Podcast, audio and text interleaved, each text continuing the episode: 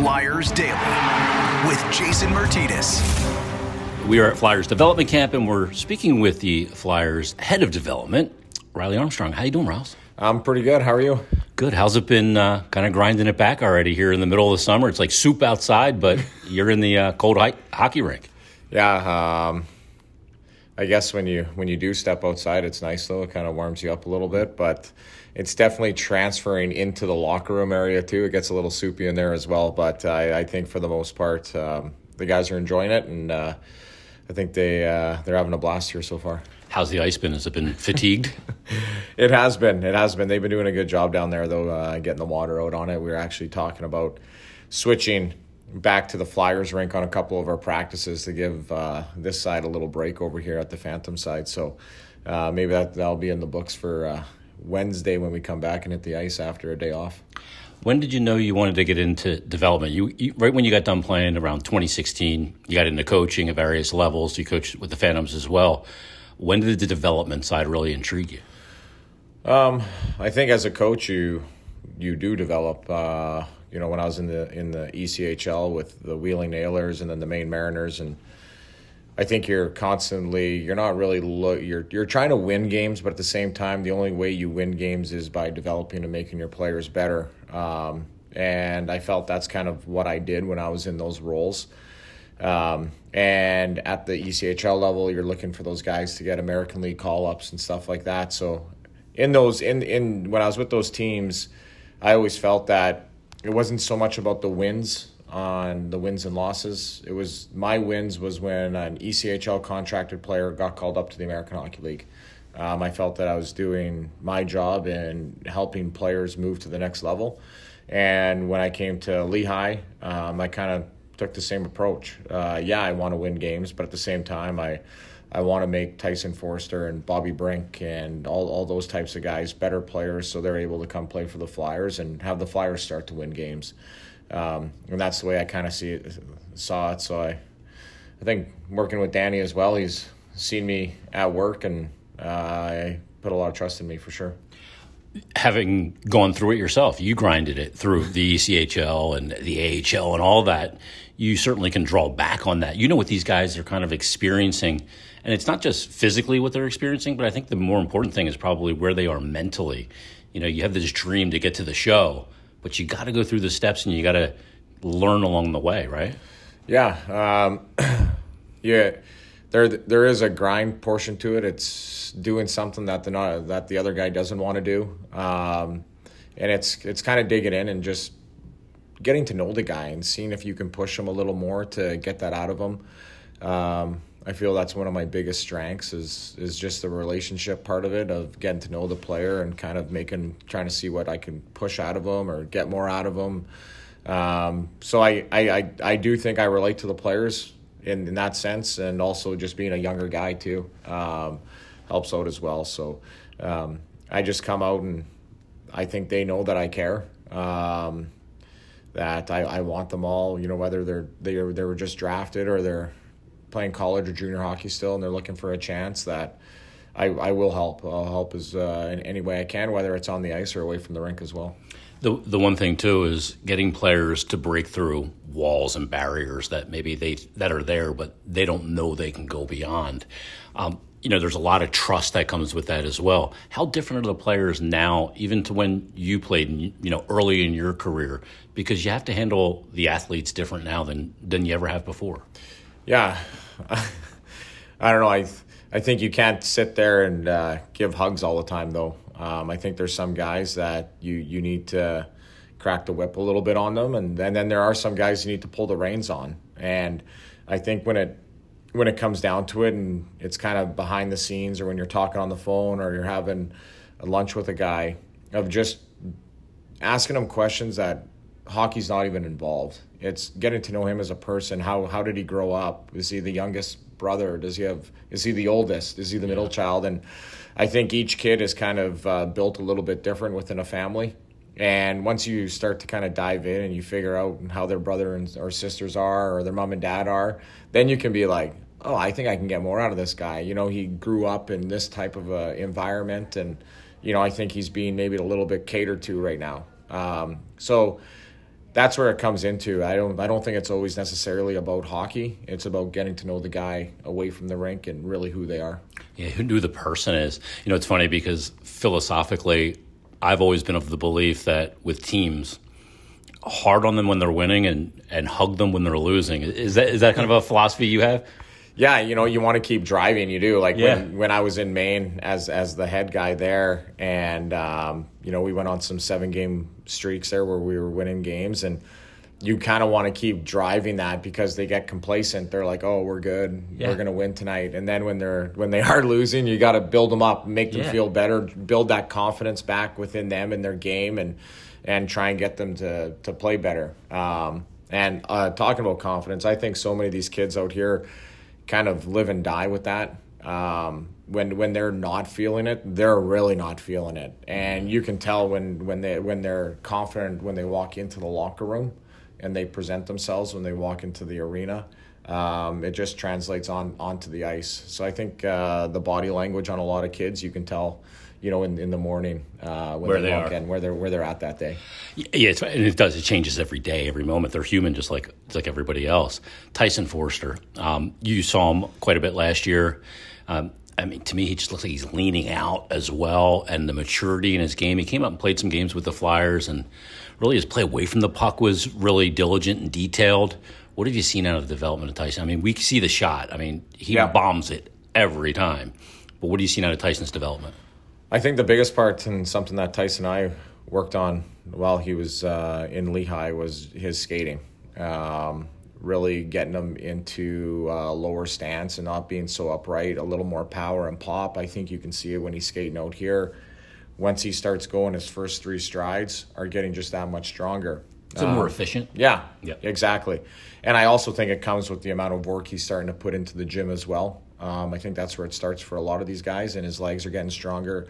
And I think that's the great thing about it. You when, when you're at the draft, you see these kids, right? And they're like 17, 18, they get drafted, and they're so skinny and scrawny, and then you can watch their bodies start to change from yeah. being a teenager to like a man. And I felt that when Tyson was drafted, I watched him at the top prospects game. Um, and he he did look like a little boy at that game. And then mm-hmm. he's drafted, and now you see him; he's starting to change. And I still think he's really young really young, 21 years old, and he seems like he's like a five year pro out here already. Yeah. Um, so, you know, I've uh, I have a really high hopes for Tyson. I love the kid away from the rink. He's awesome. He's great with my son and, and my family as well, and um, and all the fans there in Lehigh. I know there's tons of uh, young Phantoms players there growing up that mm-hmm. have the Foerster jersey. So um, you know, he's he's definitely created that atmosphere around him with uh, just loving coming to the rink. You watch him out here; he's always smiling, mm-hmm. loves to score goals, and I think that just spreads, you know, through the whole group. Yeah, it's it's he looks like he's having fun, and damn it, this is supposed to be fun, right? It is. You got that right. Like, why be out there, you know, Miserable. pissed off? Yeah, like he he's out there from the moment he steps on the ice. He's he's chirping me, he's chirping other guys, he's hitting me, he's hitting other like he truly enjoys being a hockey player and being on the ice. Yeah, I, I mean the shot is what he was drafted on, but the other elements of the game and what needs to come along. Let's talk about Elliot uh, Desnoyers because you know, he's a fifth round draft pick. When you find something in the fifth round, that's good. But he not only looked like he really fit in with you guys last year, but he provided some offensive pop, maybe that you weren't expecting. Maybe he wasn't even expecting it, but I imagine that that has shot his confidence through the roof, and he's having a good summer and going to come in and really push in camp. Yeah, um, geez, he broke the rookie uh, goal record mm-hmm. for the Phantoms uh, this year. Um, again, young kid. Um, I wouldn't even. I think a fifth round, that's a steal, right? Yeah. Like uh, I think it's a great pick um, from all of his details. He is the smartest, probably the smartest player away from the puck or knowing where to go to get the puck. Um, he's working on his foot speed. He's working on that next step. I think it'll help him be an NHL centerman. Um, and then he needs to work on his faceoffs. And I think that comes with experience. I remember when uh, Ber- Bergeron and Crosby broke into the league. They all, you go back and listen, I need to work on my faceoffs. I need to work on my faceoffs. And I think that's some, Elliot's a very smart, intelligent player. And I know he's going to work on his faceoffs and he's going to get stronger and be able to compete in the circle with the National League guys. So, um, you know, I, I, he's he's hands down. He's great to work with. He's fun too. I think the the group that uh, Brent has drafted with uh, Chuck and now with Danny, like you see these kids out here, like they're they're hockey players. You know, the thing about him too, you can tell he's the product of a coach's son. Yeah. and, and you, like you like you see that with Noah Cates last year. Yeah. You look at him, I go, man, that is so obviously the son of a coach. And there's nothing a coach, head coach, assistant coach, anything likes more than a detailed, responsible, and honest player. Yes, exactly. And that's what Elliot is. He's a 200 foot player. I know people all say, well, I'm a 200 foot centerman, I'm a 200 foot defenseman. He truly is a 200 foot centerman.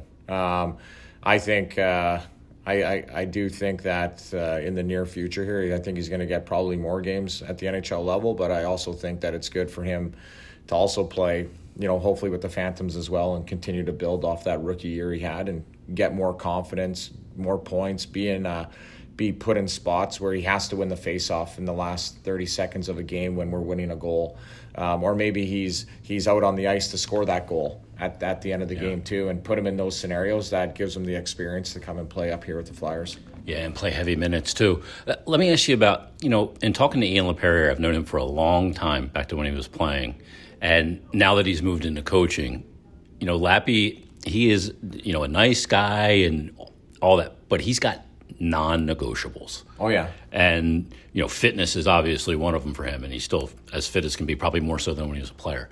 What are your non-negotiables? Um, in in the role I'm in, yeah, um, I would say giving up on giving up on something. Uh, you know, there's there's some stuff that I have. Uh, that I learned from my mom. My mom's a figure skating coach, and now she coaches a lot of uh, kids in Saskatoon how to skate. Um, I have some tough skating drills, and it's when you quit on the drill. And everybody wants to work on things that they're good at. Yeah. no fun. one no one wants to work on things that you're not good at. Mm-hmm. And then when you start to do it, you quit on it because you're not good at it. Those are the areas that you need to get better in your game, whether it's skating, shooting, handling a puck, and getting putting them in uncomfortable spots. But I don't want them to quit. You never quit. We'll keep going rep after rep after rep until you get it. Um, and when someone quits on me, I don't I don't take that. We're to push them through yeah. it. Uh, you know that's funny because when you when players are doing those drills and developing skills, you want them to feel uncomfortable, don't you? Because you're never going to break the wall if you never push yourself beyond your comfort zone. physically your comfort yes. zone. Yeah. Yes, exactly. You know whether that's on the ice, it's in the gym, or in in your life. Um, geez, I know my wife puts me out of my comfort zone all the time, and you know, it, it, it, makes you a better person. Yeah. Uh, it, it, it really does. So, um, you know, that's something that's uh, non negotiable for me. And it was when I was growing up, you know, when I was out uh, working on my game uh, with my mom skating and then with my dad just doing stuff. Like, you just keep working at it until you uh-huh. get it and it's it's a mindset that you need to develop yeah i remember telling players like I, I know you're not very good at this and it sucks to have to do it but trust me it'll pay dividends yeah. what, what did the figure skating I mean, I imagine the edge work of figure skating is something that you take into your coaching. How has that helped you? Because, I mean, that is a different, you know, muscle memory and all of that, but that can only help you in hockey. Yeah, I uh, I started figure skating in grade three, and I figure skated till grade ten. Uh, my mom was my coach, and um, it was definitely something a strength that I had, being on my edges, um, doing that, and that's something that I've now brought into the coaching aspect. You know, with Tyson, you're getting a lower knee bend, ankle bend in that flexion in in uh, in his ankle, and through his knee and his hip, and creating that, you get a little more pop on your stride as well, being in that uh, position. Um, but I think overall, like people think it's boring, but then all of a sudden you get in the game and you're and then you see the kid, you know, come out of a turn or. Yeah. Hammer uh, edge work, and he comes out out of the corner, and he still has the puck on a stick, and he didn't fall down. You're like, you know that's a pat on the back. This like he's grabbing it, he's understanding it, and and um, you know even though sometimes yeah it can be boring, it can be.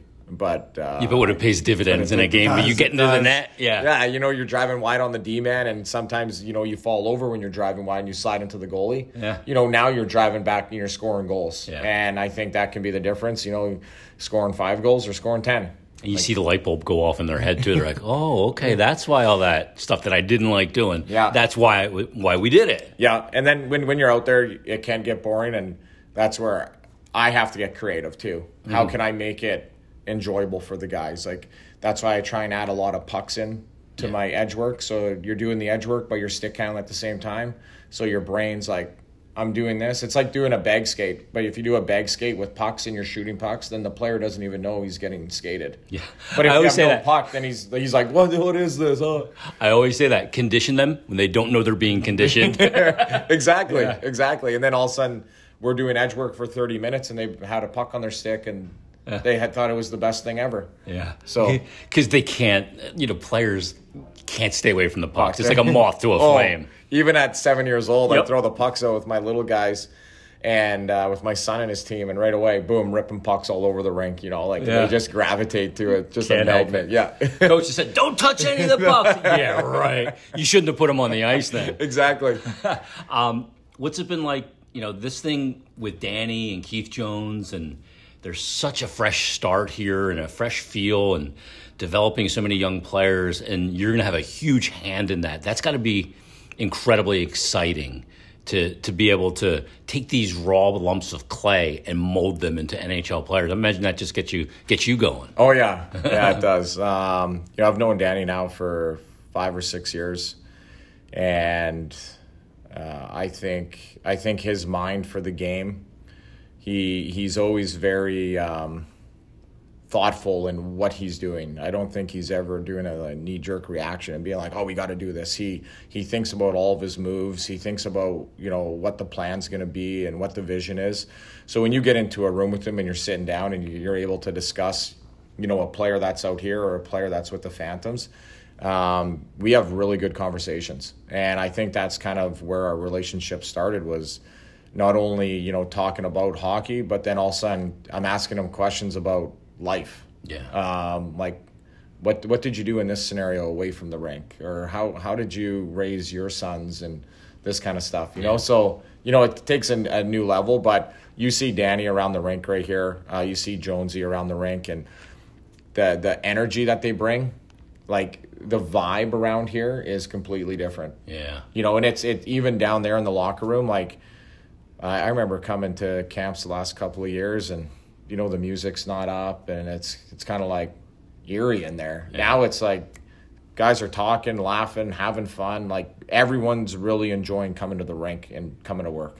And that's a big thing. And I, and the other thing that's sitting down there in that locker room with them and out there on the ice is opportunity for so many guys. Like so, so many guys are, oh, I just need an opportunity. Well, it's there. So it, it, now it's up to you what you do with it. And that was the message here. Uh, Torts came in, had a quick little message for the guys uh, on our opening day, and he pretty much had that message right there. There's an opportunity here, and it's how you present yourself when you walk into the rink every day, when you walk into this facility. Um, it's it's what you do as a person, how you hold your body, your body language, and then it's uh, what you do on the ice. He's like, there's an opportunity for everybody, and this is your time. Yeah, that's a good message too. Nobody can leave here saying they didn't get an opportunity. Exactly. Um, best of luck. I, I've really enjoyed the conversation. We're gonna have to talk again because I have a thousand other questions to ask you. But I know you're busy and you got to get the dogs up. But Yeah. I appreciate it, Ralph. Awesome. Thank you very much.